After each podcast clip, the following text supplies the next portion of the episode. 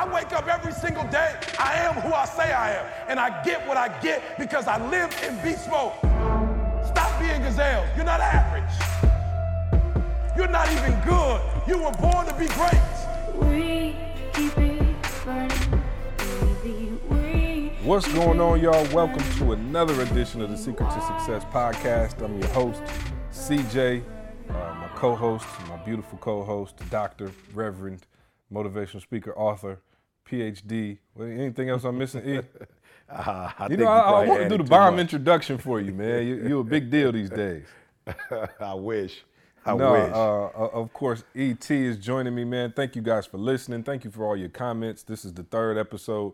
You guys been great. You know, commenting, Twitter, Instagram, giving us Oh, great for sure. feedback. You know, we, Yeah, want to make sure we sure. provide you guys with a good show, um, stuff that you guys can take and use, tangible information, advice on just how to take yourself to the next level. So, um, getting into that, man, we're just gonna jump right into it. You know, I'll be honest with y'all, it wasn't the greatest start to my new year. Uh, had a had a had a rough uh, New Year's Eve. I, let me paint the picture. Everybody's going out. Everybody's hanging. Of course, Michigan State and Alabama are playing E. So I'm at the house. I'm in the man cave. I got the big screen. I'm at the game. I'm in ready. Texas. Yeah, got everything ready. E. Uh, everything is ready. And uh, my wife was actually working. She's in quarter close. Of course, she's in finance, so they're closing up the book. So I'm watching the game by myself. I'm excited. I'm geeked up. You know, I'm, I'm thinking we could pull this off against the mighty Alabama. And uh, for those of you who watched the game, it was 38 to zero. or heard And- about it. Yeah, and my New Year's Eve was not quite what I envisioned it. So I, I was at the, the house in the man cave by myself, watching my boys get whooped on. Uh, it was a rough, rough night, man. I was definitely a little down about the game. You know, thought we played them well for about 24 minutes. The score was 0 0. And then uh, Alabama just took over, man. The boys had too much depth, too Opened up big. a can. You know, too Opened up a strong. can. We could right, exactly, and we couldn't stop them. So my, my my new year didn't start exactly like I wanted to. Of course, I was hoping for a Spartan championship, um, but congrats to the fellas, man. They got to the Final Four. Huge achievement for Coach Dantonio and the rest of Absolutely. the Spartans. You know, just making it only in the second Four. year. Right, Yeah, exactly. only in the second Yeah, year in the of second the year. playoffs. You know. Exactly. so um, no, yep, huge achievement for the guys. Yeah, Absolutely. But you know, see, you know, we we were over here. You know, my wife was uh, somewhat torn, even though she is, you know, a Spartan at heart because you know we've all attended the university. You know, Jalen's there, but we were torn as a family because uh, a lot of people don't know this. You know, but but deep down inside, and he probably gonna get mad at me for saying it. My son is a, um, you know, he rolled tide. You know, my son. Uh, most people don't know. They like, how can he be working at Michigan State and going to Michigan State, you know, and be a Crimson, you know, football fan? Well, my son was actually born in Alabama. Uh, Jalen was born in Huntsville, Alabama. You know, unlike my wife and I, who grew up in Detroit. Before we moved here uh, in 2003, when I accepted a fellowship at Michigan State, you know, Jalen was born and up to about the age of 10 or 11, you know, he grew up watching, you know, uh, the Crimson Tide. You know, he grew up, um, you know, just seeing the paraphernalia all over the place. So it, it, wa- he was torn, you know, but but but deep down in his heart, like I said, because he was born in Alabama, he's always been a fan. And then you know, see, last year we had the privilege of working with uh, Alabama, so we had the, the privilege of you know going on campus and seeing a beautiful facility. He had a chance to sit down Oh, and do a one-on-one with Nick Saban, you know, and just spend some time with you know the the players as well. And so, um, you know, while we bleed green, we also, men, are in love with character development. And there's so many programs we work with. LSU, you know, Auburn. We work with quite a few. Yeah, Oregon. We work with quite a Ohio few State, programs. Michigan, yeah, yeah, over Michigan the years. State, Michigan, yep. So, yeah, so you know, our heart bleeds green, but at the same time, we are connected to a lot of the different Yeah, I wasn't thinking about none of that on, on New Year's Eve. E. I can't even lie to you. Yeah. I was all green and white. I had my sweatshirt on, my lucky sweatshirt that we had won the past few Oh games. man, in. you know, I was ready. You- I- did you wash it though? Maybe you washed it and messed it up or something. You know what? I don't know. I had to ask my wife if she washed it. That could be the reason we lost. Um, Yeah, yeah, you know, so no, it was was tough, tough, man. It was tough, but I think Yeah, and I mean, you know, I was there, so Right, I'm, right. I'm in Texas. I'm in the stadium, and I was fortunate enough to. It was even sweeter because you know I normally at the football games, I normally sit with the basketball team. So here I am, you know, like you said, you got your lucky sweater. I got my lucky position. I'm with me and Coach Izzo together. Mm. You know, his family's there, my family's there, all Coach Garland, all the coaches are there, the players are there. We geeked up, you know, we we like let's make it happen. So it was definitely tough, man, leaving the stadium. Now the year before we beat Baylor. So I walked out the stadium feeling right. real good, hoping we could, you know, make that happen again. But uh, I do again just want to, you know, congratulate my guys, man. I know we got some guys that'll be leaving, seniors, you know, be going to the NFL.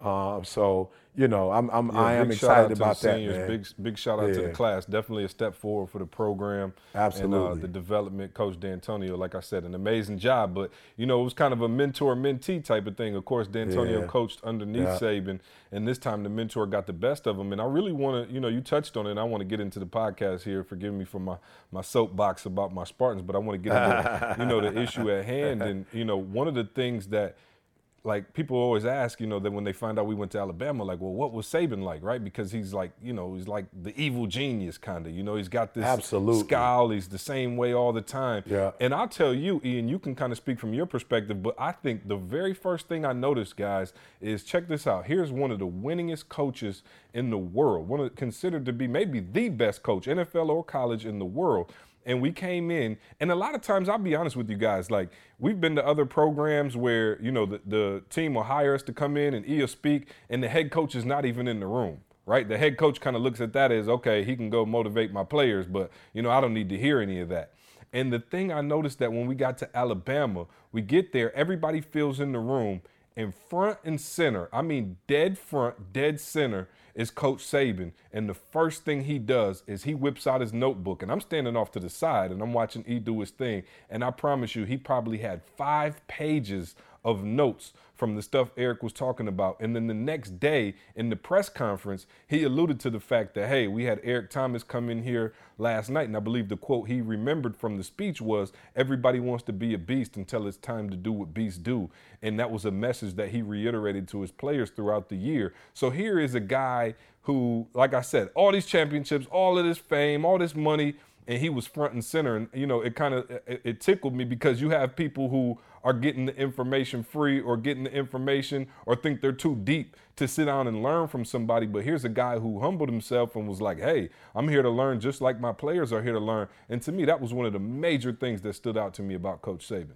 Yeah, absolutely. See, and I think for me, um, it's really along along the same vein that you're talking about.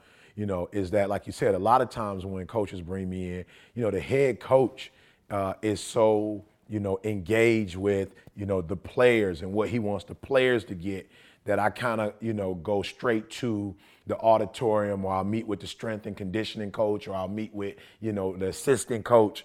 Uh, but I thought it was I thought it was genius that you know Coach Saban said I want to sit down with Eric one on one, you know, and so like he was like long before you speak to my squad, like I really want to have a sit down with you, come in the office, you know, let's kind of talk. And that that you know, and that, that reminds me a lot of Coach Dantonio as well, because you know, Coach, you know, was always like inviting me into his office, and you know, we were just having you know this dialogue, if you will. So I'm thinking, you know, Coach Saban wants to sit down with me and just kind of break down what's going on with the team, you know, some some some issues that he might wants to make me aware of before I present. And it was what you said. See, it was quite the opposite. He was like, "Look, I'm not here to, I'm not here to tell you what to do. Like you are an expert at what you do, you know." So he was more like, "Yo, what, what, what do you think? You know, what, what have you read, or what do you know, or what do you study? You know?" And so then when I talked about like, "What do you want me to talk about specifically?" He was like, "Yo, you, you are the guru. You know, you know how to speak to these kids in a way that I, I don't know how to speak to him. And not that coach doesn't know how to speak to him because, like you said, he gets the best out of him. You know, but he recognized that, yo, I just need another voice. And I've heard Dantonio say the same thing, like, yo, E, I just need you are a different voice. You have a different perspective, and you can say it in a way that I haven't said it. So I thought that was genius. And then, of course, as a father, I thought it was genius that, you know, he didn't brush me off afterwards, you know, that he spent time with you and he spent time with my son. You know, he allowed you guys to come in the office, you know, and that just shows me a lot about, you know, who he is, you know, and his focus. So yeah, it was a it was it was a phenomenal visit. See, um, it was uh, like you said, we learned so much uh, not just presenting, but we learn so much from these leaders and our opportunity not only to engage with them, you know, uh, in their locker room or in their office, but on the field, you know, et cetera. So definitely, man, will be one of the um, engagements that I did that I will remember forever. Yeah, of course, and, and, and even a more specific lesson. Uh, I believe me and you had this conversation. There was a special on 60 Minutes, and on the 60 Yeah, I Minute special, that. they were they were interviewing Coach Saban, and he talked about the process. And it's something that, for those of you who have followed us in our movement, it's something that he's been big on forever is staying true to the process. Don't rush the process, trust the process. And he talked about how he doesn't even want his guys looking at the scoreboard, right? He doesn't even want them to look up there and notice the scoreboard. And I want to give you two examples one from when they won the championship a few years ago, and one from New Year's Eve. Well, on the 60 minute special, they showed they were beating Notre Dame. They probably were up 40 points. I don't know what it was, but it was the very end of the game when they were getting ready to run out the clock. And, you know, the game was pretty much over. The Notre Dame players are sad and depressed. E, the Bama players are on the sideline and they're just kind of emotionless. And they show this play where the center and quarterback had fumbled the exchange or somebody got the snap count wrong or something. And it was the end of the game. And here these guys are about to win the national championship and they got into an argument and start pushing and shoving each other in the middle of the game. It might have been like one minute. You can go look it up on YouTube, but there might have been one minute, a minute and 30 seconds. The game is clearly over, and here they are winning the national championship, and they're on the field arguing and fighting because of one missed snap, right? They didn't even turn the ball over. There was no threat of them losing the game, but because Coach Saban had them so dedicated to the process that they forgot to even look up at the score and realize, hey, we're about to win the national championship in 90 seconds because they were so focused on every play and staying true to the process. I just read a story yesterday about the other night. They said two Alabama players, Ian, you might not even have heard this yet, but they said two Alabama players got into a fight on the sideline of the game. They're up on Michigan State 38 to 0, and it's the fourth quarter, and one of the guys started celebrating on the sideline, and another member of the team went over, and I guess, I don't know if he tackled him, if he pushed him, if he shoved him, whatever, but he went over there and said, hey, Stop celebrating. We haven't won anything yet. And he wasn't even talking about that game per se. He was talking about the national championship and that, hey, this is just a step. You know, this is only we're still we still got a whole nother game to play. You can chill with all that celebrating. And I was like, wow, not only has Coach Saban bought into the mindset, but he's also got his players to buy into the process. And that's something that we've always talked about. not trophy watching, Steve. not watching the scoreboard, but just staying true to what you have to do every day.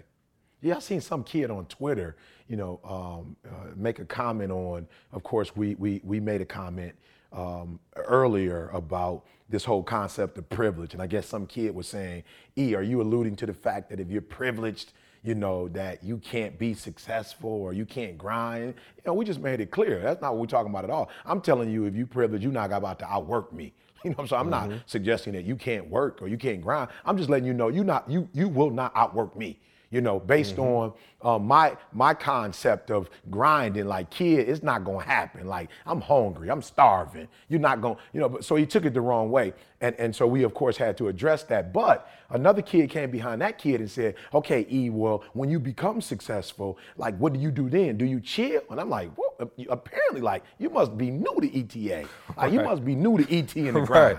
You, you know what I'm saying? Like this must be your first week, you know, studying us because if you really study, let me tell you something. Everybody was hitting me up. E, the Steve Harvey show, man. See, you already know the deal, man. I, man, I was so like I was almost pissed after the show because for me it was like, here it is, we're doing something on this grand scale and it's over. I'm like, when the next show? You know what I'm saying? When is our show? Like I'm I'm ready. I'm I'm I'm I'm I'm I'm at the bit, you know, chopping at the bits. And so when we get home, I start on the audio book for Average Skill Phenomenal Will. Why? Because it's that exact same thing, you know, that Nick Saban is talking about. It is this concept of, yo, it's a process. Like you don't get caught up on the prize. You don't get caught up on the product. You get caught up on the process because as long as you're caught up on the process, you will continue to get a prize. You'll continue to get a product. But as soon as you make your focus the prize or the product, that's it for you. And, I, and we've said this in our speeches before, see, both of us.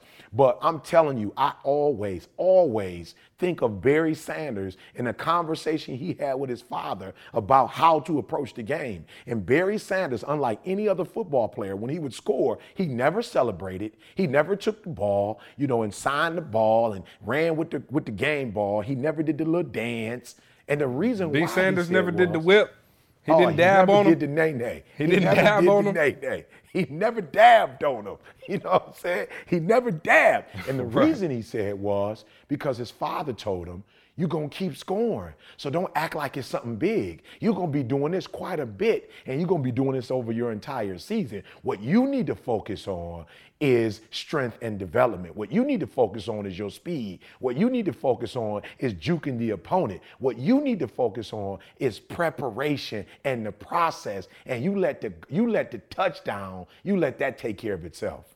Absolutely. No, I agree with you 100%. And, you know, the way I hope this is connecting, right? And so, you know, you think about, you know, all the things that you have going on in your life and the things you want to do. For instance, you know, I had a young lady call me and say, hey, you know, I'm, I'm kind of getting frustrated. I set a financial goal and last year I didn't achieve it. And I've set a financial goal for this year and I want to achieve it this year. And what I told the young lady is, I said, hey, listen, your problem is you're focused on the wrong thing you're hmm. focused on the money, right? She might have said, hmm. "Hey, I want to make hundred thousand dollars in 2016," and I said, "That's fine, you know, to have that as a goal, but I want you to reset your goals as activity, not as the result."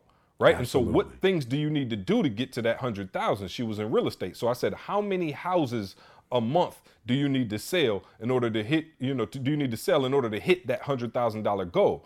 Well, I need to, you know, about three or four houses or whatever she said. I need to sell three houses. Let's say she said three houses. I said, okay, cool. If you need to sell three houses in a month, then you need to average a little under one per week, right? And so we know that you every week you need to be worried about selling one house, right? Let's just say one house a week. And so in order to sell one house a week, how many connections do you have to make? Well, I probably have to talk Right. to about eight Right. to 10 people in order to get that one house sold. I said, okay, cool. So if you have to talk to eight to 10 people and set up lunches or whatever you have to set up with eight to 10 people, how many people does it take to reach out to? And she said, probably 20 or 30 people that I would have to reach out to to get that eight, you know, those eight meetings. And so I said, that's your goal right there.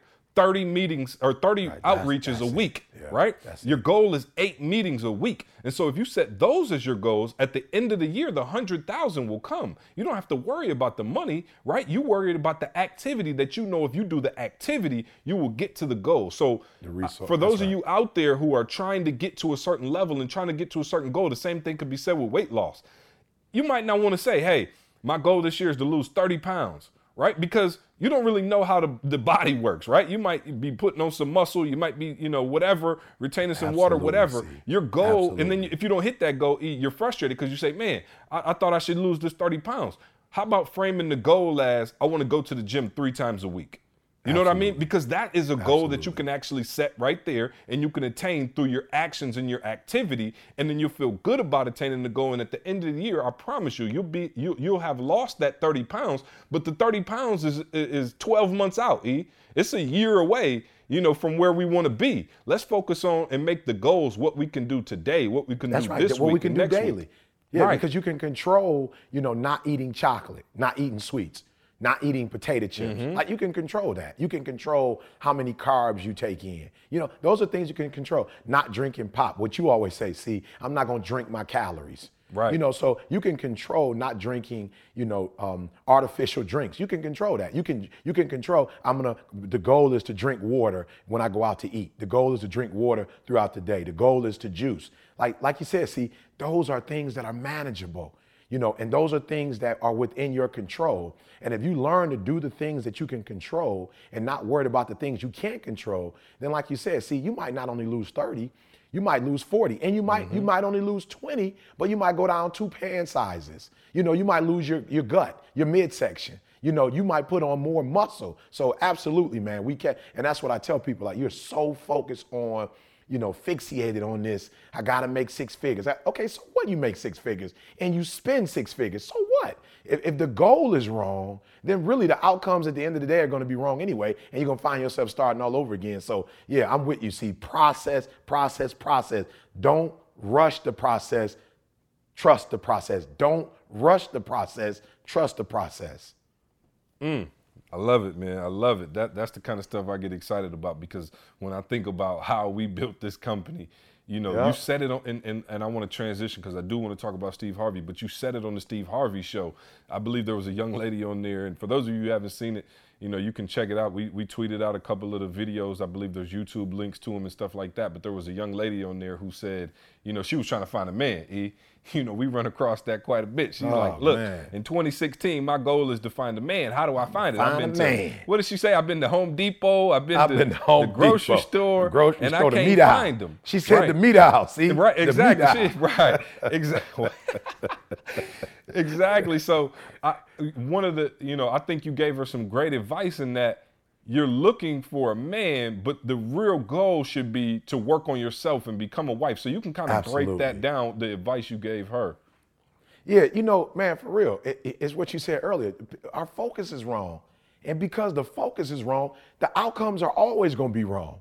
So if you get the right focus, so the focus should be one, looking for you, looking to be the best you you could be. Because here's the reality if you are a seven, I don't care how hard you try, a seven is only going to attract, see, another seven, a six, a hmm. five, a four, a three, a two, a one.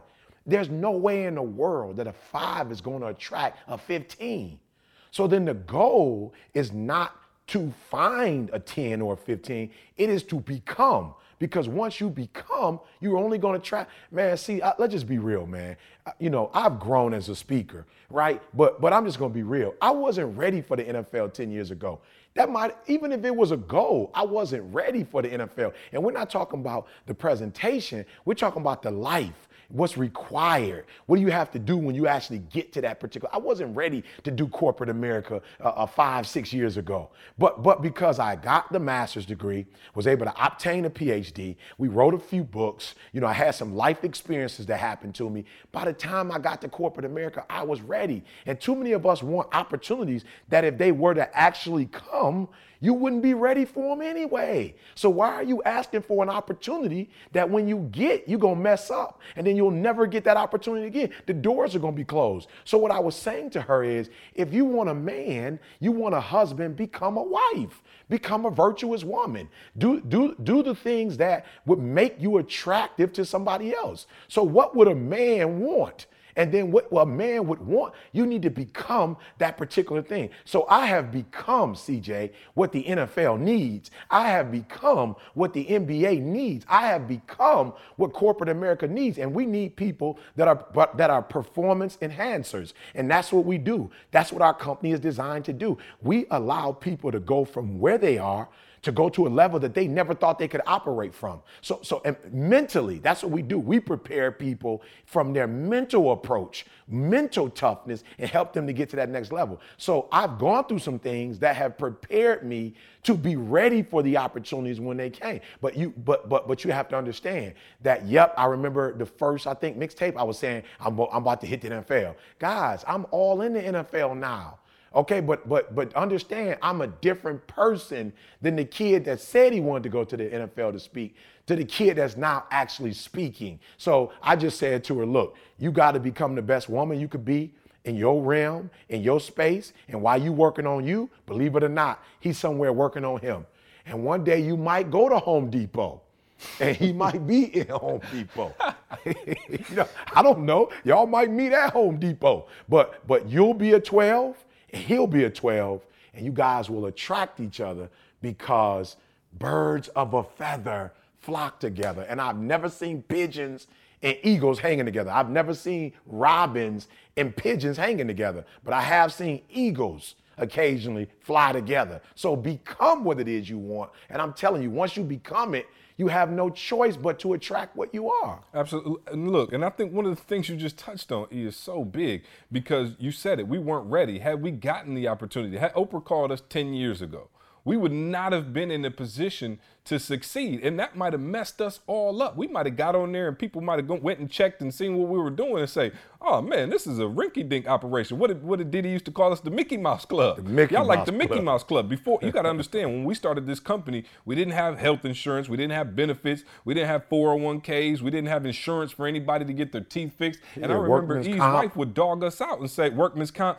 E's wife would dog us out and say, y'all just playing. This is the Mickey Mouse Club. Even after we might have, you know, six, seven years ago, after we started having some success, she was still looking at us saying, "This company ain't ready. Y'all still not getting people stuff shipped out on time. Your books, you know, is here and there. The stuff is scattered all over the place. It doesn't look like a company." And had we had that kind of attention on the brand back then, it might have tore the brand up. And I had to learn that the hard way. And I think we had those growing pains. And now E, unfortunately, I'm in a position where I have to try to teach other people that. I told you the other day, I got, you know, somebody reached out to me about a podcast, right? And they had started their podcast like a month ago, right? And you might have, you know, 10, 20 people listening, your family members. That's great. I love it. You got busy, you're starting something you love to do. You might end up being great at it, but you want to book ET as one of your first guests on your podcast with two, 20 listeners, right? And you're hoping that by E coming on your podcast, everybody, you know, who's under our sphere of influence, our supporters, are gonna go listen to the podcast and that's gonna blow you up. Well, that's Not. the truth because you're not Not. polished enough. You're not ready right now. So if I put E on your podcast right now and a thousand people, 5,000, 10,000 people come and listen to that interview for ET, they might like the information E's given, but it's not going to make them stay with your podcast because it's not developed enough. So now I'm in a position where E, I told you the other day, I kind of feel like, man, am I being a jerk because I keep telling people no because they're not on that level or they're not ready? And it's not me trying to big time you. It's not me trying to say, oh, E's way too big to be on your little rinky dink podcast. It's not that at all. I'm saying I'd be cheating. You'd be cheating the levels if I let right, E come on your podcast in your That's second right. week of existence and try That's to right. give you all this exposure that you're not ready for. But I think as people, we don't quite understand that concept. So sometimes I get, you know, emails back and stuff, and people like, oh, I thought Eric Thomas was a man of the people. I thought he was somebody who could, you know, he could, you know, come on anybody's podcast, or he says that, you know, he, he's not above anybody. And I said, it's not about that. I'm trying to protect you from you. Yeah, you know what's so big? See, you know, people ask me, you know, a couple people in my family, you know, grandma call, aunties call, you know, and everybody was like, you know, kind of like, yo, E, you know, they want to know the experience. Some of my close friends call, what was the experience? What was it like, you know, being on the Steve Harvey show? And I'll be honest, see, to me, the biggest piece was we were ready, see. We were ready, see. We were ready. And for those of you who don't know what I'm talking about, Steve Harvey on two occasions uh, promoted our book. See, we were ready, see. We had over, we had thousands of books, see, packaged and ready to go. And I was so grateful when I started seeing the sales and I started seeing the, I started seeing the book sales. I start, you know, I started seeing the app and the, and the and the numbers were coming in. You know, I was looking at the numbers. I was like, yo, guys, we were ready. We were ready. We went on Steve Harvey's show and we were ready. Not not the show, but we were ready. We had a book. You know how many people go on the show, see, and they don't have a website. They, they don't they don't have any uh, EPK. They don't have a bio. They don't have any videos to highlight what they do. See, we had a book. See, we sold books. See, so so that's what I was excited about. Not that we were on a show, but we were able to leverage the show. And then see what I was excited about was the fact that not only were we on the show, but we had put ourselves in a position, not only with Steve Harvey, but with the world, for Steve to say, there's no way I can start the new year off talking about motivation on a Monday and not have yours truly, E.T. the hip hop preacher. So we have created this, this, this, um, uh, uh, this expertise, if you will, in, in this space that says like, yo, if you're doing motivation, it's it's not possible for you to do it without having ET. And if you saw some of the people that came on the show the rest of the week, like you had Ray Lewis, you had you had some you, you had some uh, pretty prominent people on the show that week. But he said, look, if I'm gonna start this thing off, I got to start off with ET the hip hop preacher on Monday. Why?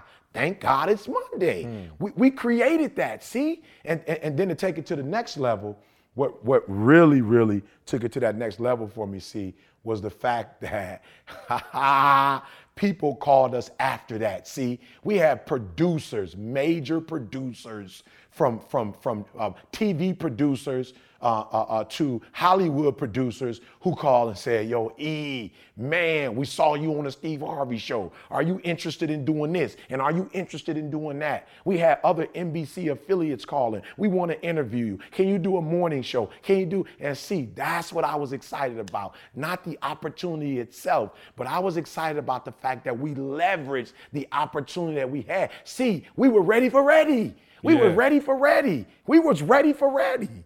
No, and, and and man, that's so spot on, and it goes right back to what we were talking about. As you're sitting here talking, I'm thinking about what we just said. Our goal was never to be on Steve Harvey. Our goal was never for you know NBC or any of these networks to be calling us, asking us to do TV stuff, voiceover. None of that. That was never the goal. You know what our goal was? Let's do TGIM every week. That's it. Let's do TGIM every single That's week it. Right? And that's what we could control. I was telling somebody the other day. Think about it. They were like, "Oh, y'all on the Steve Harvey show," and it was somebody E who was in our um our, our young males group back at Michigan State. Remember on Sunday where we would have Wow, kids from the community, we would have kids from all over come and look. We what we, we probably had my dad cook. We probably had you know some some. I think we had we have in Lansing what we call crack chicken. We got them some crack chicken, and we would come into that room for a couple hours on Sunday and just vibe with the students and do That's the it. exact same That's thing that we do now, That's right? it. That was something that we could do tangibly at that day. Did I know that was going to turn into the Steve Harvey show? Absolutely not. But we did exactly what we were supposed to do and we followed our calling and didn't worry about, man, if we could just only get to the Steve Harvey show. Nope, I'm about to do this Sunday session where 14 young men come in here between the ages of 14, 15, and 25, and we're just to build with them. We're just to learn and we're just to grow together. And that turned into something. Again, focus on the activity, not the, the, the end result. Focus on the activity that it takes to get there. Yeah, and I want to say this too, see, for people who like yourself, you know, who works for a brand, you know, because there are people out there that work for a brand and they want to blow up, you know, but they but but here's the thing, they're so focused on working with a brand that they think has blown up or a brand brand that's gonna blow up, then that's their focus. And uh, I see what I was so excited about, you know, in addition to what I said, see, man, I was so excited about that all of our players were ready too, see? Not mm-hmm. just you and I, see? No, you had team. Carl. Whole team. Man, Carl, man, Carl hit me up. Man, the, man, the squad was ready. Carl hit me up and was like, "Yo, E, we look, we we we. I mean, we did an overhaul on our website." I'm like, "What, Carl?" He like, "Yo, E, you going on the Steve Harvey show, and it might only be for 24 hours, but we got to we got to do an overhaul." I'm like, "What do you mean?" He like, "E, I got it." He was like, "ASPWbook.com," and I'm like, "What's up with that? Average skill, phenomenal will. I'm like, what's that? He like, E, I got a website just for average skill phenomenal will. And and we're not selling this and we're not selling that. We just gonna be ready with the book. I'm like, what? He like, E, I'm telling you. He said, I did my research, E, and we got we, we gotta narrow this thing down. We can't have a million things up when people come. He said, look, for real, ASPWbook.com. And I'm like, unbelievable, Carl. And you know, Carl is making decisions, and he ain't even really like that. No, I'm gonna make a decision type dude, right? But he was ready. Maul was ready. Maul, Maul, Maul, man, Maul had the warehouse clean.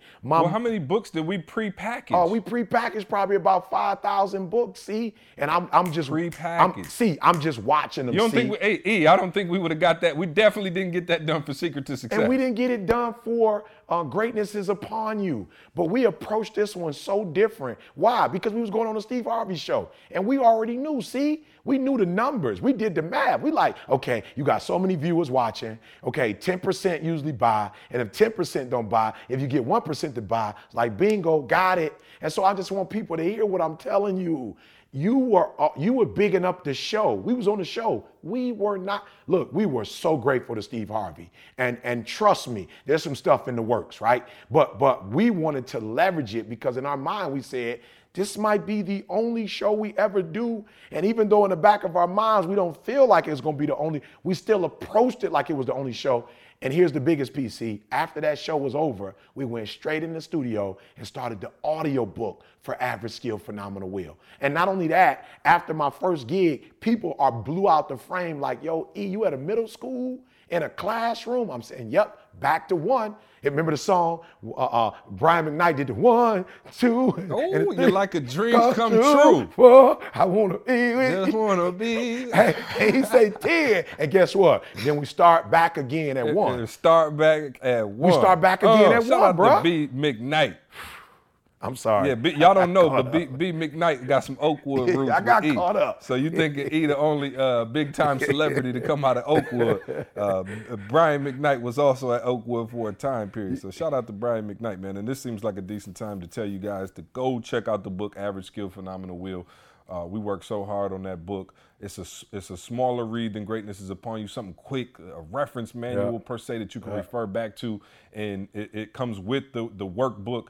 Get those two together. I promise you, some great information in there um, that's going to definitely help. Yeah, you and I to think the, next biggest piece, whatever you see, want to do. I think the bigger piece is it comes with a training series, you know. And I'm just gonna be honest, a lot of books you get, you know, you can't get a free online, you know, training to go along with the book so that you understand the the context of how we wrote this book. You understand um, the stories. You you know, you're not reading it from a biased perspective, you know, uh, or ignorant perspective, but you are under you're understanding the ten principles that really help, uh, you know catapult us, you know, and get us to a whole nother level in terms of, you know, what we do professionally. So I think that that training PC is is is huge, and you also get an opportunity to get. I don't remember how long. I'm going to be honest, but you're signed up with Breathe University for a few weeks at least, and you get an opportunity to get exposure to our university. So I mean, for the price and the value that you're getting, for real, if you're trying to take your game to the next level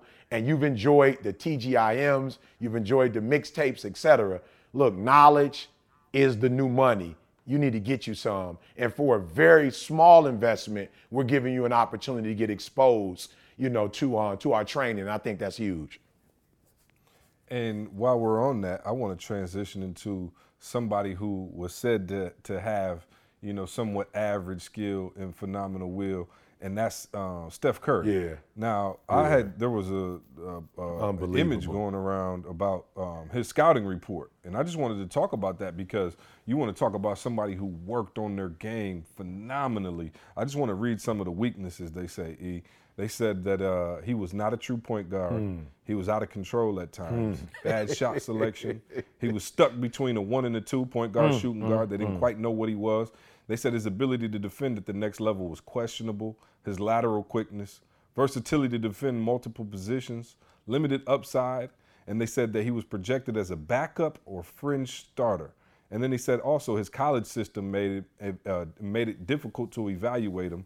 He had average size, average athleticism, Unbelievable. average wingspan. This the one I love. Frail frame, and relies too heavily on outside shot. And I was reading that, and I was like, wow, Unbelievable, see. Wow. Unbelievable. And you're talking about, like I said, we had a, you know, kind of talking about it on the first podcast. but, Unbelievable. I mean, you could consider the boy the greatest player in the league right now. And on his way to being one of the best players ever. Unbelievable. And that was the scouting report. Yeah. And there's people out there, you saying, oh, I don't have this and I don't have that. And, you know, I, I'm not that good at this. And I'm telling you, that's why we wrote this book, Yep. The Average Skill Phenomenal Will. You are looking at us for real. You might be looking at E and I like, oh man, they just mad talented. They just they had a, a, a- a secret fairy dust sprinkled on them and they just blew up. No, it's not like that. You're talking about me, somebody who was a football player his whole life and had to readjust everything with a 17 on my ACT. You're talking about E being a homeless high school dropout. And uh, for us to build a multi-million dollar company, that's why we're so passionate about this, guys. You have to understand that we were not most likely to achieve. You know what I mean? This wasn't a brand that was like, oh, okay, we we just, you know, we destined for stardom. Like people been telling us for years. No, there was times when we had to walk into high school and beg to come speak to those oh, students. Oh man. E, you remember? Oh, see. they would sit there and tell us, look, you got 10 minutes with the students. We like, man, can we get 15? They like, no right? Kicking us out the door. We were just trying to give our gift away and couldn't give it away. People saw us as average. People saw us as, you know, not elite or not worthy enough to do what we were doing, and we just kept on working. And that's why we wrote Average Skill Phenomenal Will. Yeah, see, you talking about the 10, 15 minutes they gave me to speak. Man, forget that. See, let's talk about how long we were in the office with the criminal record, re- you know what I'm saying, interview. I mean, they putting us through all kinds of stuff. You got to see my ID, license, social security card, Right. passport. I mean, see, I'm being real. I just remember the time we spent Right. in the office with them Right. giving us the, uh, uh, uh, you know, they they giving us the 411. Just who are you? You, you, you understand what I'm saying? Right, right. So I'm, I'm absolutely. yeah, I'm- and think about this. And right, and think about this. We're going through all of that, and we still nine times out of ten they wouldn't let us speak to the students. And now, oh my, what a what a Oh, difference. see, I walked in the school We the other get- day. See, I walked straight in. See, I walked straight in. I'm talking about the You- you didn't have to administration. get frisked? Man, the You didn't have to administration was taking security? pictures. See, I couldn't even get in the classroom and talk to the students because the administration wanted to take pictures. The administration was telling me their life story, how they listened to me, and how I changed their life. I couldn't even get to the baby. See, and then when I walk in the classroom, see the kids are like, "Is that him? I can't believe it. Is that him?" And I'm saying, "Wow," because we persevered. You know, because we stuck and, with this and, thing. and I hope they I'm- understand this. Do y'all know how hard it is, right? And and you know, I was the man tasked with, you know, branding this company. Do y'all understand how hard it is to get 15, 16, 17, 18 year old kids to think a motivational speaker is cool? Right? I just remember back in the day when I was sitting in school and we, they told us we had a motivational speaker. We were like, oh my goodness, a motivational speaker. And that's how they saw us. E, do you remember going to New Jersey and sitting in there? These kids were not geeked up to see no ET and CJ. We going on the stage, the kids throwing papers. We can't even get a word out of our mouth before they throwing kids out the auditorium. You got kids in there standing up talking, throwing stuff on stage. We went through so much. And I just look at that and say, man, what if we would have been like, you know what, this ain't working out. I can't do it no more. But we stuck to it and understood that it's a process. Again, it's something we have to go through. Nobody thought a motivational speaker was cool. Nobody, when we walked into school, nobody was like, what up, what up, what? Nobody was on that. And now we go in places and people are excited about it because we stayed true to the process. And I think that's so critical. And if people would, you know, really grind it out. Somebody asked me yesterday, I've been doing this, you know, for a while. When should I change up or reevaluate my strategy? I said, how long you been doing it? About a year and a half. I'm saying, what? Reevaluate your strategy. You just need to keep working if you're if you know you're doing the right thing. If you're in your calling and in your gift, I can't tell you how long it's gonna take to blow up. Like I said, that was probably two, three years in that those kids were booing us and kicking us off the stage, and we had to leave. And remember, the principal came up to us afterwards and was like, "Man, I'm so embarrassed. I apologize, Yeah. y'all. The kids was Yeah. terrible. Yeah. Right? We went through that. Yeah, we don't have and now we come in and they like Et, and I'm like, wow, what if we would have quit? Yeah, man. See, I'm just, man. Look, see, I want to take it back even further, man. Yo, do you remember? And I and I just want people to get it. See, and and and this is why I'm so grateful for this podcast because unlike a TGIM is really giving me an opportunity, you know, and you an opportunity, you know, to really let them get behind the scenes and really get to know us and know our story, which I think is critical. But see, do you remember being either in what were you? You might have been in middle school or high school. I wasn't even living in Lansing at the time. Do you remember I came to your school and spoke? I sure do. I sure do. Was that middle Yeah, school or high people- I don't, know, school, I don't know if we ever told that story. Never, D. man. We've never told. Yeah, the I was in the seventh grade at Dwight Rich Middle School Wow. when a guy came in and he still had the hat on. And I remember Still had he the hat on, see? doing They think I just started doing doing it, the see? school assembly. And I remember thinking at the time, like, who is this guy? Right. And I, and I'm not gonna lie, we were, you know, we I was sitting there, you know, I wasn't, you know, just I'm not gonna say I was super locked in, but I remember being like, wow. I think at the time you were talking about for real, you're not investing in your schoolwork. You know, you're investing in, you know, Jordans and other stuff. And that was kind of your message to us to, you know, invest the same amount of energy and time into video games and all of this other foolishness as you do, you know, as much time as you invest into that, invest into your, your books and stuff like that. So yeah, I re- you talking about, man, I don't even know how many years ago, but yeah, that was, I was in seventh grade when I first saw Eric Thomas spe- speak. And I didn't even realize when my dad told me to come meet you that you were the same guy. I didn't even realize it. Isn't that something crazy? I mean, I just want them to see, see, because they're thinking that, you know, like you said, it's just poof, this this magic potion. They don't even realize that I was in your space. Didn't even live here. I lived in Huntsville, Alabama. Hmm. I didn't even live in Lansing, and I was working with Michigan State, and I would volunteer and come do work at the middle schools and the high schools. And whoever knew that one of the greatest tantrums, you know what I'm saying, to ever Yeah. to ever come together would actually have met each other. You know what I'm saying? That means that you at that time might have been 14 or something, And I might have been in my, you know, late 20s at that time, you know. And so think all those years later, here we are, all those years later, working together, grinding it out and making it happen. And I'm doing the exact same thing I'm doing. It's like you said, I had on the gym shoes then. I had on the jeans then. I had on the Oh, t-shirt sure. then. I had on the baseball cap then. And I'm telling you, I just stuck with, I stuck with it. And there are those of you out there, you the reason why you will never be successful is every time it doesn't work, you keep starting and stopping all start uh, stopping and starting all over again. You keep changing your swag because they don't like it. You keep changing your approach because they don't like it. You keep changing your, the, the, the, the, the way you uh, present your gift or the way you style your gift because they don't like it. And man, I'm telling you, you got to stick with it. And there was a time the baseball cap wasn't cool, the gym shoes wasn't cool, but now, yeah, yeah, we made motivation, we made learning, we made being spiritual, we made being married. yeah, game. we made a lot of Whole stuff different cool. ball game. Yeah, and, and you talk cool about sticking to your gift. I want to tell this story. E, um, it was funny. We had, you know, E was on me like about getting gigs. I had he had caught me scoreboard watching. The same thing I told you guys not to do. Right? I had, uh, you know, basically, you know, gotten, you know, pretty happy about, you know, the amount of views we were getting. We might have been getting like five thousand views per video. Not even that deep, but for us at the time, it was huge. And I remember I called E and I was like. Yo, we getting all these. You see how many views that video got? It got like 10,000 views. Oh my goodness. Oh, oh, oh. And he was like, How many gigs did you give me?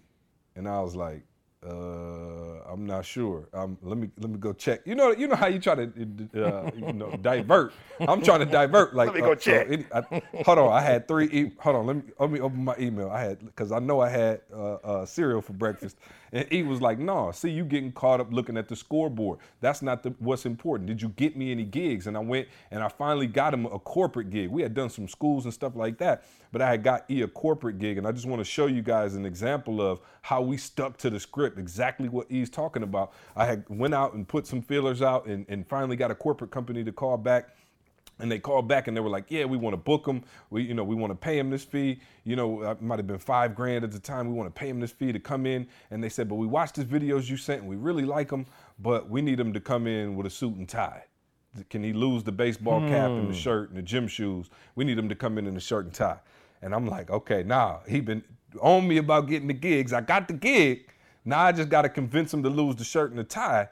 And I called E or to, lose the baseball cap and put on a shirt and tie. And I called E and I was like, "Yo, they ready for you? I got you the corporate gig. It's a nice dollar amount. Um, they just need you to lose the baseball cap and put on a shirt and tie." And he said, "Call him right back. Tell him I can't do it." And I'm like, "E," he's like, "Call him right back. Tell him I can't do it." And I was like, wow. I was like, yo, he's serious about the brand and where we are and, and sticking true to what we have and our U- USP, our unique selling proposition. The thing that makes us different is the thing that's to blow us up. And I called them back, y'all, and I turned down our first corporate offer because they wanted to change who we are and what we do. And then it was so funny. Probably, I want to say it was close to a year to the date that next year, almost that exact same time, I got a call from a corporate company and they said, We'd like to book Eric Thomas. You know, we've been watching his videos. You know, we love his style. We love everything about it. Um, do you think he could come in? And we did the contract and we got everything sorted. And the lady called me back, E, and was like, um, we just have one simple request. And I, my heart started beating. I'm like, oh man, they're going to want to put on the shirt and tie. She was like, Can you make sure he wears the baseball cap? Because that's how we all know him and we want to recognize him as soon as he comes in. And that's how we all are used to seeing him on the video. And I was like, Wow, we stuck to the script. And a year right. later, That's not right. only are they not asking you to put on the suit and tie, they're saying to make sure you wear the baseball cap and the gym shoes because that's how they're used to seeing you. And that's just a testament. And it just goes to show exactly what you just talked about. Stick to the script. yeah, stick to the right? script. Don't worry about the results. Stick to the script. Yeah, and you know what? See, a lot of people when they saw me with the hat, uh, you know, for real, they get the wrong impression, man. You know, and what I'm really trying to convey is our values. You know, for real, man. We from the city, man. Your your father was at GM. You know, my father who raised me, GM, my mom Ford. That's where we come from, man. Blue collar, grind. And that and, and that and that's what it's all about. When you see the jeans, when you see that's what it's all about. I tell people when I walk into a school, and this is no disrespect to somebody who has that brand, but when I walk into a middle school, an urban middle school, when I walk into an urban high school and they see the shirt and tie on, they automatically like, we can't relate. When I walk in, they like, yo, we can relate. And boom, as soon as I walk in and start speaking, they locked in. They like, yo, you you you symbolically you resemble me. Symbolically, our stories are similar. Symbolically, you've gone through the same struggle that I've gone through. And symbolically, if you can make it, I can make it. You know, and so that's what happens. For me, it doesn't look like, you know, I'm some guy that's that that that cannot understand their plight. I can't understand their struggle. I don't know what they're going through. When I walk in the building, they're like, whoa, ET is just like me. And even corporate. Corporate is about the grind. If you don't grind, you don't eat as a company. Nobody's giving you anything free. And so so so the brand is, guys, we are hard nosed. We blue collar. And so if you say no to us because we're not wearing a shirt and a tie, it just means that our brands are not in alignment. It doesn't mean that there's anything wrong with that company, but I only want to go places where we where our values are in alignment. Because if our values are not in alignment, see, they're not going to be able to embrace our message and do anything with it. Go where you celebrate. That's it, not, where you tolerate it. Yeah, no doubt, man. Let's move on. Um, of course, man, to, to the to the fan favorite, uh, Ask ET. You guys have been sending in your questions, man. Thank you for that. Of course, you can go to Twitter and use the hashtag Ask ET. If you have a question for E or myself on the podcast, we'll try to get it answered. And of course, as always, this segment is brought to you by ETA Grind Gear. Redefining the grind one day at a time. Listeners to this podcast can use the promo code Secret to Success and get an extra 20% off checkout. Available exclusively at etinspires.com. So go use that that that code, guys. Secret to Success for and, and that's on anything: the books, the gear. Um, you, you know, you've been wanting to get a shirt, a hoodie, whatever that is go to the store, use the code, and get the 20% off. So we're going to jump right into it. Um, we got a bunch of questions, man. I'm just trying to find a, a couple good ones. Okay, okay. Uh, but I, I, wanted to start off because I'm, I'm going to see if you remember it. But Jamie in Cape Town, South Africa, and shout out to South Africa, man. They've been rocking with us for a long time. We haven't made our way over there yet, but I promise you, we are going to somehow make that thing happen and get over there in South Africa with you guys. But uh, Jamie in Cape Town, South Africa said, ET, what is your most embarrassing moment as a speaker? Man, man, you said, do I remember it? Hey, and I know exactly what it is, but I don't want to say now. I want to see. and I'm not saying it's your most, but I definitely remember one. And I and you know, oh, oh no, is it the, is I'm, it not the, gonna is say it that. the King and the uh, uh, Martin Luther King? no, no, no, no, no. And for those of you who wondering what he's talking about, he was giving a speech one time, and he was talking about how it's hard, it's difficult um, you know, when your husband dies, the upgrade. And he was talking about, uh, of course, Martin Luther King. And he was saying, he meant to say Coretta Scott King in terms of who the wife was, but he said, How do you think Rosa Parks could move on after her husband, Dr. Martin Luther King, died? And it was so funny because he was going in so hard. And I just seen everybody looking around like, man, Rosa and Martin was married. I didn't even, you know, they thought he had dropped a new exclusive Black History fact, and so that was hilarious. But that's not the one I'm thinking about. I'm thinking about one that was a bit more recent. It was a corporate event, and we were in Texas. Let me see if that jars your memory at all. No, no, help me out. See, it was two ladies in the front row. I still don't get it. which which? And what did I say? See. So all right, so I'm gonna have to set it up we we were shout out to Which Wich Jeff Which Wich. Um, you guys, you know, always which which which sandwich yeah. which which. Yeah, of course, which which man, love that place. Uh, call Jeff, man. Tell, see if he can we can get a sponsorship, another sponsorship besides ETA for the podcast. I, I Let Jeff, Jeff. know we're doing Jeff. some big things. Yeah. But shout out to Which Wich, a great sandwich and a great company that you know we've had a relationship with for a long time. But we were doing a corporate training there.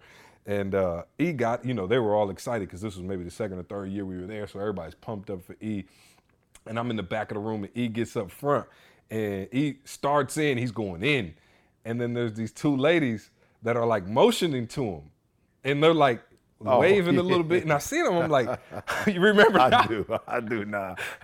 They're like motioning to him, and E's like, it's kind of throwing E off because he's like, yo, why are these ladies sitting here talking back and forth? You know, why I'm trying to speak, I just got up here. And so you see he just stopped and he was like, huh? What? And he looks at him, and you want to take it from Oh here? He- man, they tell me your fly is open. he flies open. So you know me, y'all. My swag, I just turned real quick, boom, hit it up, and kept going. That's why I ain't think He was had his zipper open. I'm talking about wide open the entire time he was up there speaking, and the, and the ladies, bless their heart, were trying to let him know low key to fix his zipper.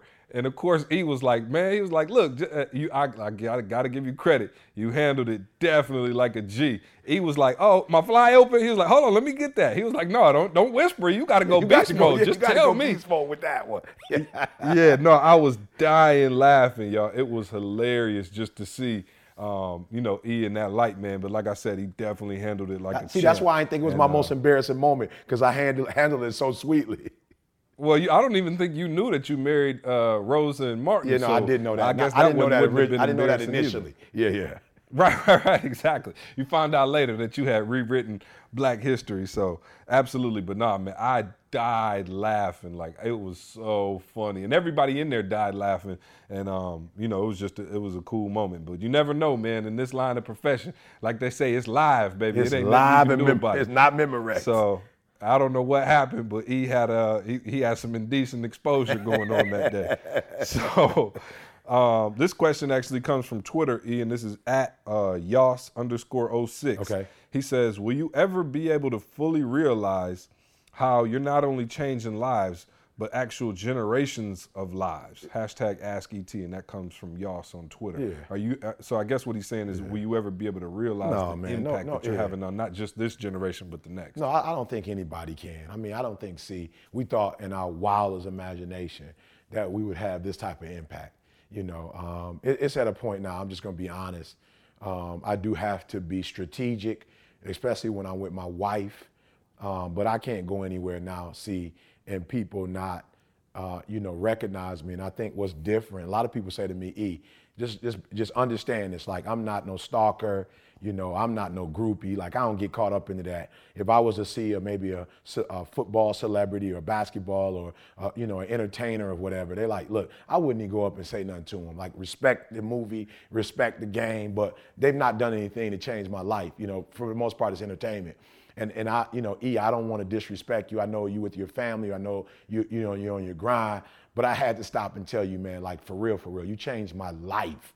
You know, like not this ain't no groupie stuff. Like you changed my perspective. Like you changed the way um, I look at life. You changed my hustle, my grind, and as a result of that, like things have happened in my life. So you know, it's kind of like they're like, look, I don't even like doing pictures and stuff with people, but man, can we get a pic? So um, I do know, see that we have, as an organization, had um, we have had made some major impact, significant impact in people's lives. Even man, with the Steve Harvey show, I'm gonna be real. See, you know, man, my my my, you know, YouTube, Twitter, Instagram, like the threads were just off the charts. People were just so happy, you know, for us, and I think that's the difference, man. We made the kind of impact that is that's that's like life changing. You know, it's not surface, it's not superficial. You know, it, it's deep rooted. And so, no, of course, we will never know. Um, but I can say this: I have been humbled, you know, by the emails that have come in. People still sending snail mail. You know, um, just just just the response that we have gotten when we go into schools and corporate America. They're like, yo, we've been watching your video for years and to have you physically here, people were crying. I was at United Shore yesterday, see my first gig of 2016. Uh, shout out to Matt, uh, who was a Spartan, played on the championship basketball team in 2000.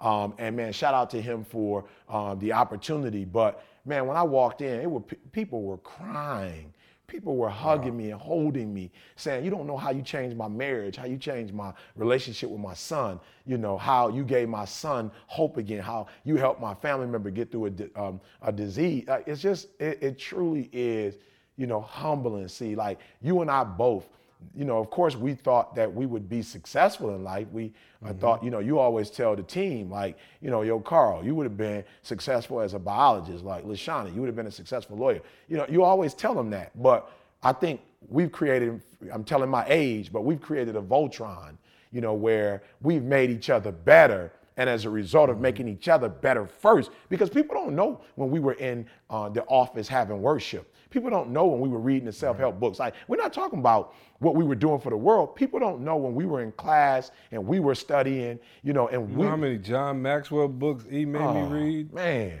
John Maxwell got a bunch of my money. you know what I'm saying? But it was all I mean, but I'm gonna be real with you. That's what the kind of stuff that developed us into what we are. And I think E, as you as you're going, I'm thinking, you know, I did have big visions and big dreams, and I did think we could uh, achieve big things. I think the thing that surprised me the most is the international presence that we've garnered and the international love. Like you guys can't even imagine the mixtape that, was downloaded in over 250 countries. Yeah. Right? We go to London, we go to Australia, Egypt, we go places. Imagine we're in Australia just walking down the street in Sydney on a, at uh, three o'clock in the afternoon, and somebody comes up like, "Oh my goodness!"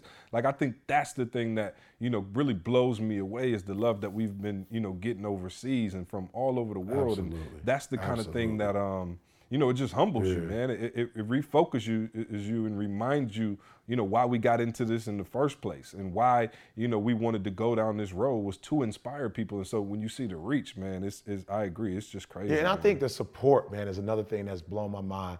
I mean, you think mm-hmm. about the Dr. Thomas album, because of the world, man, we we we were we were ranked.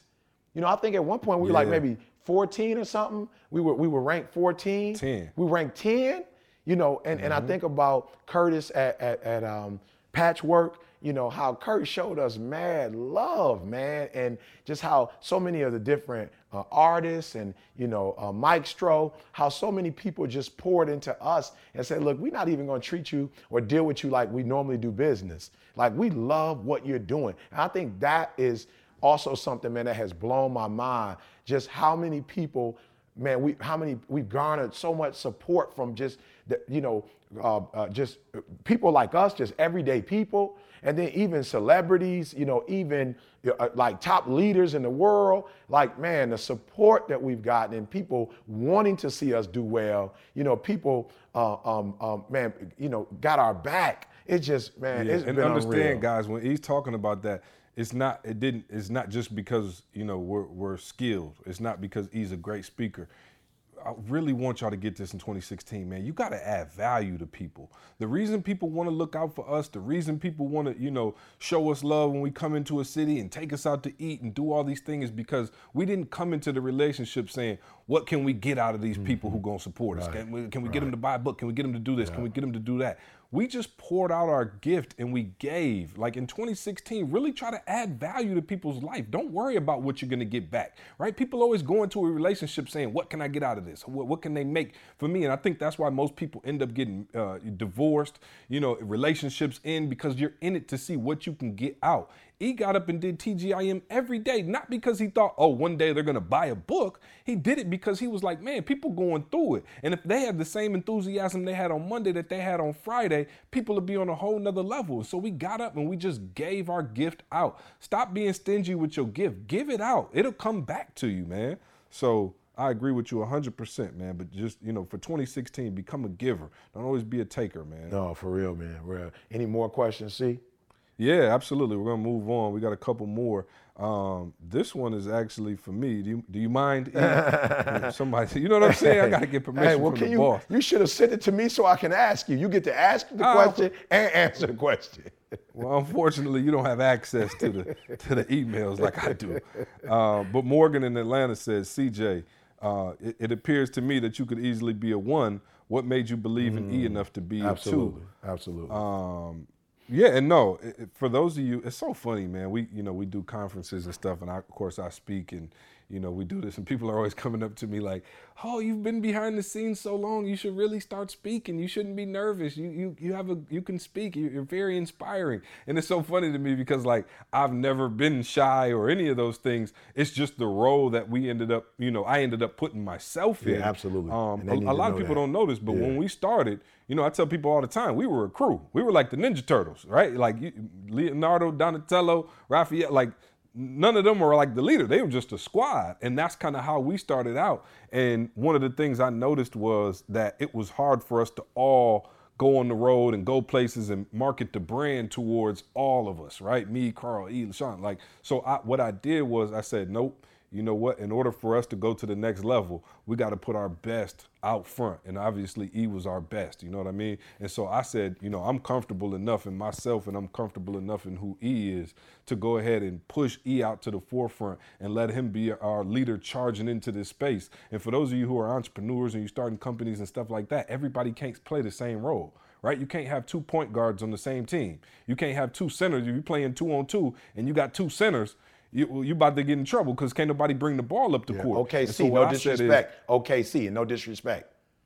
Right, yeah, absolutely. You got, I mean, he always talks about it in Westbrook, Westbrook and Durant. You got two main scores, and I, I think that's the problem they always run up against is who's going to distribute, who's going to defer. And for me, I said, you know what, he's the best we got by far. You know, I'm willing to move myself to another role. So let me come out of the speaking, let me come out of these other areas. But in Morgan, in in, in regards to your question of why, believe it or not, it had nothing to do with E's speaking skill. It had everything to do with his character and who I, you know, he was somebody I, I wanted to emulate in terms of his character. And I remember this was, and now this was well into our relationship, but one of the things that solidified it for me was, you know, E had been on me about, all right, cool. We've been making five, seven thousand dollars a speech for a while now. See, you need to, you know, go after it. We need to be up to ten thousand.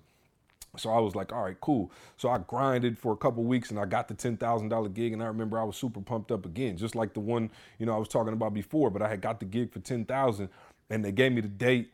And I went to E and I'm like, yo, I got the ten grand. He was hype, I was hype, and he was like, what's the date? And I gave him the date, and he was like, man, I can't do it. And I was like, what? He was like, man, that's the day Jada get her braces put on. And I was like, E, you mean to tell me we're gonna turn down ten thousand dollars so you can be there for your daughter when she gets her braces put on? I said, don't you understand? We could pay for these braces three times over if you just do this one gig. I'm sure she'll understand. And he said, no, see, I gave her my word that I would be there. She's nervous about getting her braces put on. I gave her my word I would be there. Call and see if they can switch the date. Called them. I said, can y'all switch the date? They said, nope, it's already set in stone. We got people flying in from all over the country. It's got to be that date. And I told E, I said, man, you know, hoping he was bluffing. I said, they can't change the date, E. And E said, man, well, um, tell them to think of us the next time, you know, they have an event. We'd love to come in and do it if, you know, my schedule permits. And you got to understand for me, that is one of the things that solidifies the fact that I'm doing the right thing in my role. And I don't mind playing the two to somebody like this because that's the type of character I want to have. That's the type of father I want to be. That's the type of husband I want to be. You know, and I have a great example in my father as well. And you know, E is just along those same veins, just somebody that I wanted to emulate. And so it had nothing to do with the fact that E, in my opinion, is the greatest speaker in the world. It had everything to do with the type of character he has. You guys don't even understand, and maybe I'm putting out too much family business. E has never been paid one dollar from a book sale, from a shirt, from any product that we have ever sold. ET has never made one dime from any of those things. He uses all the proceeds from all the products. We use every single dime we have to pay our staff, to pay our young people who come on to do graphic design, to do shipping, to do our legal stuff, our contracts, event planning. We have used that money to pour back into the staff. And E has said, you know what? I don't need any money from any of those entities. I'm good with my speaking money and stuff like that. I'll use the rest of this money to, to pay my staff, to look out for my people, you know, and that's just the kind of character. One more example there was a lady who, you know, kind of came into the church, you know, and E, for those of you don't know, is a pastor for real. And he has a church, and a lady had come in there, and she might not have been there more than a month. And, you know, she was coming, and her house ended up catching on fire and burning down. And, you know, of course, E was like, man, we're going to see what the church can do. And I remember, and this is, you know, obviously E was doing well. And I remember saying, okay, cool. Everybody's p- pitching in money. Some got $20, some got 100, some got 300. And um, it came out. E, I hope you don't mind me saying this. Nah, you've already said don't be mad at me, but I just want to show, no, no, no. I just want to show people the kind of selflessness. Um, E wrote a check for $20,000 right? And I don't care who you are. I don't care if you uh, multi-millionaire. I don't care who you are. He wrote this lady a check for twenty thousand dollars. Now you're not talking about me. My house catch on fire, right? My house catch on fire. Me and E been brothers for years. He loved me like a brother, whatever. He wrote me a check for twenty grand. That'd still be like out of this world, right? Like whoa, he gave you twenty thousand. That'd still be a huge deal.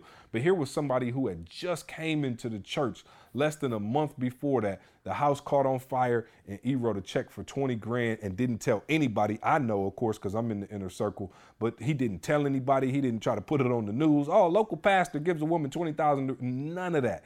He literally wrote it and, and act like nothing happened. And so when you guys are listening to E, when you're when you're hearing them on the mixtapes, the albums, the podcasts, and all of these things, man, know that this guy is exactly who he says he is. And for me, that's the main reason why, for real, I don't care. I'll play Scottie Pippen for the rest of my life if that's what it takes because I am following the right person. And this man has a character that's out of this world that I will continue to follow as long as he lets me. So um, I didn't mean to get mushy or emotional right there, but um, that that is really, you know, the reason why you know, God I'm is the good, two man. man. Trust me, good. if it was if it was just his skill, I would have left E a long time ago and been like, all right, cool, we just gonna buck for the title. I'd have been polishing up on my speaking and we Yep. could meet at the top. If it was just about speaking skill, I would have been like, okay, I'm I'm a one too. I no can be. Jordan too, and I would have left a long time ago. But the character, man, was something that you know you just couldn't deny. So um, yeah, Morgan, I hope that answers your question. I'm sorry it's long winded, but I wanted to make sure people really understand, you know, what they're dealing with because you get a lot of people out there who want to swindle you out of money, who you know are only worried about making a dollar and things like that, and you got to be careful of those people. But in this brand, you guys have somebody who truly wakes up every day and thinks about what he can say to better your life and how he can really pour into you. So um, that's a big deal. That's it for Ask ET. I know we ran a little long um, today, but we hope you guys enjoyed the podcast again, man. If you guys are out there and you're saying, hey, we love what you guys are doing, love the podcast, love the videos, man, check us out at breatheuniversity.com. We are doing some amazing stuff. Again, I'll mention the fact that we've lowered the, the entry level um, price to $20, man. We're doing some amazing things with our Tuesday phone calls. Just had an amazing Tuesday, Tuesday phone call. Uh, also, the Sunday calls with E. I'm putting up audio that's unreleased from speeches all over. Who knows? We got speeches from you know uh, you did, uh, the gig you did yesterday. I might just put that up there, Oh, a corporate absolutely. event. So if you're interested in more, and this isn't for everybody, but this is for those people who saying, "Hey, I like that, but I really want the training modules. I really want to you know get the in-depth those information calls, on how you guys built the company. Yeah, for real, the guys. whole nine. There, there are calls that CJ leads. Of course, we have a mastermind call on Sunday morning that, and it's not about me, but you are actually in the presence of some of our students who are phenomenal humans and who are doing a phenomenal job in terms of their businesses, et cetera. And you got to be on the call. Like for those of you, literally, you know, you and there's some people for real. You're trying to nickel and dime your way to the top. It- it's not gonna happen, guys. You got to make an investment in yourself. This is not about like C said. I do not, I do not get paid if you and breathe you or not and breathe you. It's not like that, guys. I, I, I- make my money from speaking and doing, you know, um, uh, one-on-one coaching. You know, so I'm, I'm, I'm fine. But I'm telling you, you cannot get to the next level if you're not willing to make that investment. And so, you know, it, it's C's idea and Carl idea. My idea was never to do $20, you know, entry fee. It- it- I'm just being real. What I give, the information that I give, is too, it- it's too rich for 20 bucks, you know, but I do understand, um, you know, I understand why they asked us to do it. So I'm just saying, you know, you got 20 and whatever, but whatever, if you can only make a 20, you need to make an investment. There are those of you, you go out to eat, and spend more than $20 a month. You know, you spend more on the movies, you know, so, and you're not getting How a- many books do we buy? How many conferences did we go to? How much time do we spend driving Man. to events what and, conferences See, where we pay learn hours away from the house? Yeah, you got to pay for it. And I'm still doing it. I'm still doing it now. I'm still driving places and going to speak, you know, uh, at these schools in the Michigan area. You know, I'm still, I'm still driving. I'm still grinding. I'm still hustling. You know, so the, the investment doesn't stop. So, it- you know, these mastermind calls. Then CJ does a call. Uh, it used to be Tuesdays, but we're going to change the day. But C is giving you the blueprint of how he took somebody who was already a good speaker and made me worldwide, made me great, made me phenomenal. He's given the blueprint on, on the things that he's done to actually take this brand and give some exposure to this brand. And there, there are those of you who are in branding. You're looking, you know, to find uh, branding um, companies, branding uh, institutions to help take you to the next level. I'm telling you, look no further than, than CJ, bro. Look no further than CJ. This is your guy. Hey man, I appreciate that, man. You you you just saying all that because I said all that about you in the twenty no, thousand. no, no. Hey, You see, know what I'm saying? Trying to butter me up now because I threw him the loop on the twenty thousand. Uh, no way. No. Uh, so listen, guys. you know what I'm saying? I, I smell a kiss up when when, when one's coming. Uh, but no, man. BreatheUniversity.com. Seriously, we're doing some great things there. I think you'll love it. Um, check it out. You got anything you want to leave the people with this week? Man, be phenomenal be forgotten, bro. Stop crying, stop whining, and um, grind your way to success. Stop whining your way to success. What are you doing? What, what what you got up this week? Tell the people what you got up. We we here on Thursday. What you got Uh, up to? well, I'm actually leaving tomorrow. Leaving tomorrow. I've been fortunate. You know, I made a decision last year not to work with the NFL. Um, you know, in terms of the organization and work with each team. You know, um, I, I tease and say I've been married for 25 years. Been with the same woman since I was 16. So I'm not into like going and talk to all 32 teams. You know, uh, I want to go where right. I'm celebrated. And so Coach Tomlin uh, is one of the coaches this year, along with the Jacksonville Jaguars, who invited me in to speak. And uh, I've been in a position to work with uh, Coach, you know, from the time uh, we start working with the team. I think they were about six and five. So we worked with him the last five games of the season. He was like, E, I need, I need a difference maker. I need to bring you in.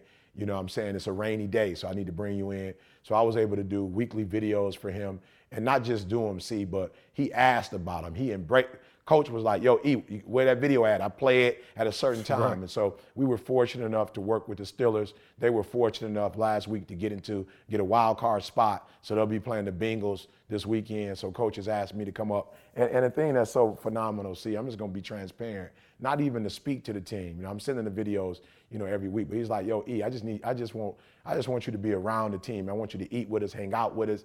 Phenomenal, see. So of course, you know, my son, who wants to be a, a, a agent one day, is gonna come up with me, get an opportunity to spend some time with me, and then we're gonna take you in the game on Saturday night, and um, you know, just be in the presence and build a relationship. So that's the thing I loved about Coach. He said to me when we met, "E, I love you. I love your work, and look, you you you you family now, you know." And so it's a privilege, man, to be a part of not only an NFL organization that's a dynasty, but to go where you celebrate it. See, there's somebody somebody that, that knows your name, and you know what I'm saying, and always glad you came. You want to be where troubles are free. You want to be where everybody knows your name. You know what I'm saying? Maybe Carl could put that at the end. He could drop that in there for me, a little soundtrack over my, over, over my singing.